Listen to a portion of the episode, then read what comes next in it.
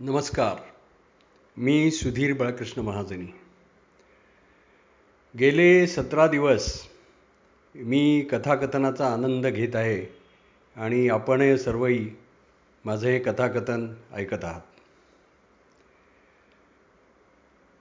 मला या ठिकाणी कथाकथन सांगताना एका गोष्टीची आठवण येते आहे आणि माझं मन जवळजवळ अठ्ठेचाळीस वर्ष मागे जात आहे एकोणीसशे बहात्तरचं साल मी मुंबईला व्ही जे टी आयमध्ये होतो. आणि मला असं कळलं की आपलं इलेक्ट्रॉनिक्ससाठी पुण्याच्या कॉलेजला सिलेक्शन झालं आहे मी ताबडतोब त्या दिवशी सकाळची ट्रेन पकडली आणि माझी सुटकेस घेऊन पुण्याला गेलो आणि पुण्याला माझ्या काकांकडे गेलो.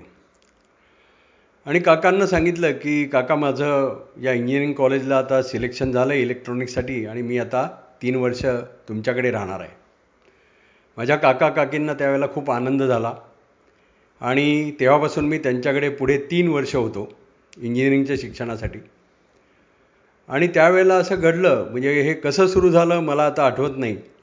पण काकांच्या काकांची मुलं त्यावेळेला लहान होती म्हणजे थोरली शुभदा दहा वर्षाची होती आणि त्याच्यानंतर संगीता वैशाली आणि शंतनू. आणि असं सुरू झालं की मी कॉलेजमधनं यायचो संध्याकाळी सहा वाजता आणि त्यानंतर आम्ही आठ वाजता जेवायला बसायचो साडेआठला आमचं जेवण व्हायचं. आणि त्यानंतर आमची एक तिथे पुण्याला चार खोल्याची जागा होती. त्याच्यातल्या दोन खोल्या भाड्याने दिलेल्या होत्या आणि दोन खोल्यामध्ये माझे आजी आजोबा माझे काका काकी आणि माझी ही चार भावंडं आणि मी असे आम्ही सात जणं राहत होतो. तर साडेआठ झाले की मधल्या खोलीमध्ये एक पलंग होता. आणि त्याच्यावर मी बसून ह्या माझ्या भावंडांना छोट्या भावंडांना गोष्टी सांगायचो.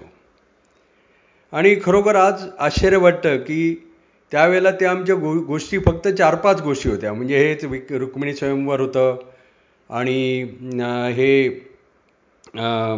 गजगोरी व्रत होतं किंवा अशा आणि तीन चार अजून गोष्टी होत्या.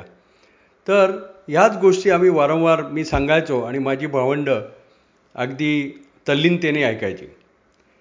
आणि त्यांच्यामध्ये एवढी तल्लीनता होती की मी अलीकडे त्याच्यानंतर आज अठ्ठेचाळीस वर्षानंतर मी ज्या वेळेला रुक्मिणी स्वयंवराची गोष्ट सांगितली या कथाकथनामध्ये तेव्हा मला शुभदाचा असा मेसेज आला की अरे दादा त्यावेळेला तू असं सांगायचास की रुक्मिणीनी एक प्रेमपत्र श्रीकृष्णांना लिहिलं होतं ते जगातलं पहिलं प्रेमपत्र श्रुत्वा भवान सुंदर गुणान असे काहीतरी त्याच्यामध्ये शब्द होते. तर आश्चर्य असं की इतक्या वर्षांनी इतक्या जवळजवळ अठ्ठेचाळीस वर्षांनी तिच्या हे लक्षात होतं की मी अशा प्रकारचं काही त्यातले शब्द मी त्यावेळेला सांगितले होते. ह्याच्यावरनं लक्षात होतं की किती तल्लीनतेनी ती माझी गोष्ट ऐकत असेल. तर त्यानंतर मग या परवाच्या चौदा मेला ज्यावेळेला शंतनूनी मला एक मेसेज टाकला म्हणजे आमच्या काकांच्या धाकट्या मुलांनी मला असा मेसेज टाकला की दादा त्यावेळेला जशा तू आम्हाला गोष्टी सांगायचास तशा गोष्टी तू त्या त्याचं ऑडिओमध्ये कन्वर्जन कर आणि ऑडिओ रेकॉर्डिंग आम्हाला पाठव आणि आम्हाला म्हणजे त्या गोष्टी पुण्यात ऐकता येतील. तर अशी या कथासत्राची या सतरा दिवसाच्या कथासत्राची ही पार्श्वभूमी आहे. आता या गोष्टी सांगत असताना मी काही काही गोष्टी अश काही काही असे पॉईंट्स होते त्याच्यामधले ते मी असे लक्षात ठेवायचो. की आपण पौराणिक कथा सांगत असताना कधीही इंग्रजी शब्दमध्ये येता कामा नये. म्हणजे कसं असतं की एकदा रामायण नावाचा एक सिनेमा आला होता म्हणे आणि त्याच्यामध्ये पोस्टाची पेटी दिसली. तर असं काही म्हणजे असं काही चमत्कारिक होता कामा नये. त्यामुळे विशेषतः शिशुपाल वधाची मी गोष्ट सांगत होतो तेव्हा त्याचे जे जास्तीचे अवयव म्हणजे ॲडिशनल अवयव असं तोंडामध्ये येत होतं ते मी निग्रहाने थांबवून जास्तीचे अवयव असा शब्द तिथे वापरला. आणि त्यामुळे मी असा कटाक्ष ठेवला होता की शक्यतो म्हणजे शक्यतो नाही येताच कामा नाहीत इंग्रजी शब्द तरी एकदा एका कथेमध्ये ॲक्च्युअली हा शब्द माझ्यातून निघून गेला. दुसरी गोष्ट अशी की पौराणिक कथा सांगताना म्हणजे काही काही शब्दसुद्धा आता उदाहरणार्थ आपण मी म्हणतो की श्रीकृष्ण श्रीकृष्ण मंचकावर झोपले होते. श्रीकृष्ण मंचकावर झोपले होते. तुम्हाला आम्हाला का खाट चालेल. पण श्रीकृष्ण पलंगसुद्धा नको त्यांना मंचकच हवा. तर असे काही काही याच्यामध्ये बारकावे असतात. ते मला असं वा वाटायचं की या हे गोष्टी या गोष्टी आपण लक्षात ठेवल्या पाहिजेत आणि आपण कथा सांगताना या गोष्टी पाळल्या पाहिजेत. त्यानंतर या गो गोष्टी अशा ॲटोमॅटिकली सुचत गेल्या. म्हणजे त्याच्यामध्ये ही ही सगळी महाभारतातली पात्रं आली. कारण नुकतंच बी आर चोप्रांचं महाभारत टी व्हीवर होऊन गेलं होतं. त्यामुळे भीष्म पितामह आहेत किंवा कर्ण आहे जयद्रथ आहे अभिमन्यू आहे. ह्या ही सगळी ह्या पात्रांच्या भोवतीच्या कथा ह्या ॲटोमॅटिकली मला अशा सुचत गेल्या. आणि रोज मी काय करायचो की दिवसभरामध्ये शॉर्ट अशा नोट्स काढायच्या एका छान एक छोट्याशा कागदावर. किंवा काही काही टिपिकल नावं असतात किंवा काही असे पॉईंट्स असतात ते असे जस्ट लिहून ठेवायचे. आणि मी साधारणपणे दुपारचा चहा चार साडेचारला झाला की आमची वर वरची खोली आहे ज्याच्यामध्ये म्हणजे काही डिस्टर्बन्स वगैरे होणार नाही.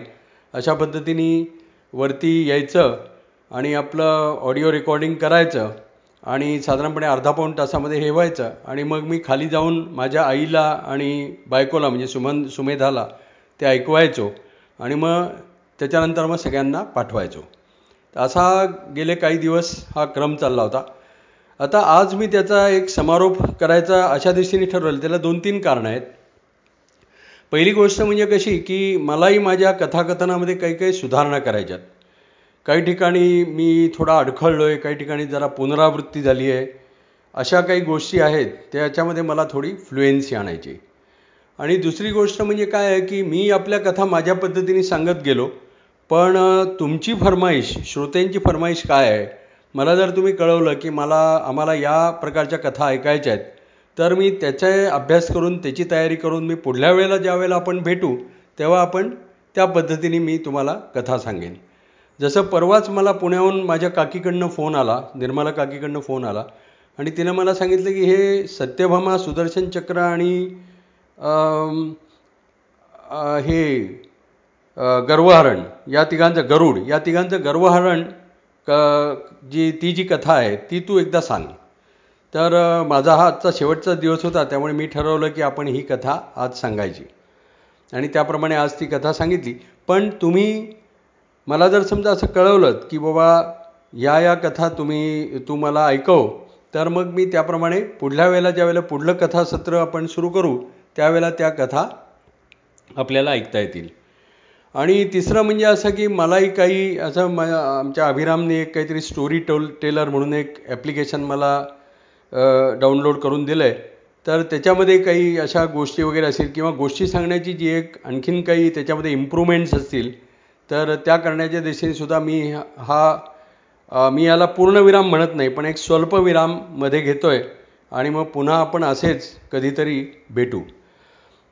मला हे कथासत्र चालू असताना वारंवार माझ्या जे काही थोडेफार जे श्रोते होते त्या श्रोत्यांनी मला खूप उत्तेजन दिलं. त्यांनी निराळे मेसेजेस पाठवून मला असं सांगितलं की हे काम तू चालू ठेव आणि हे आम्हाला रोज अशा कथा ऐकायला मिळू देत असं मला सांगून जे त्यांनी मला जे उत्तेजन दिलं त्याच्याबद्दल मी खरोखर तुम्हा सगळ्यांचा आभारी आहे. धन्यवाद. नमस्कार.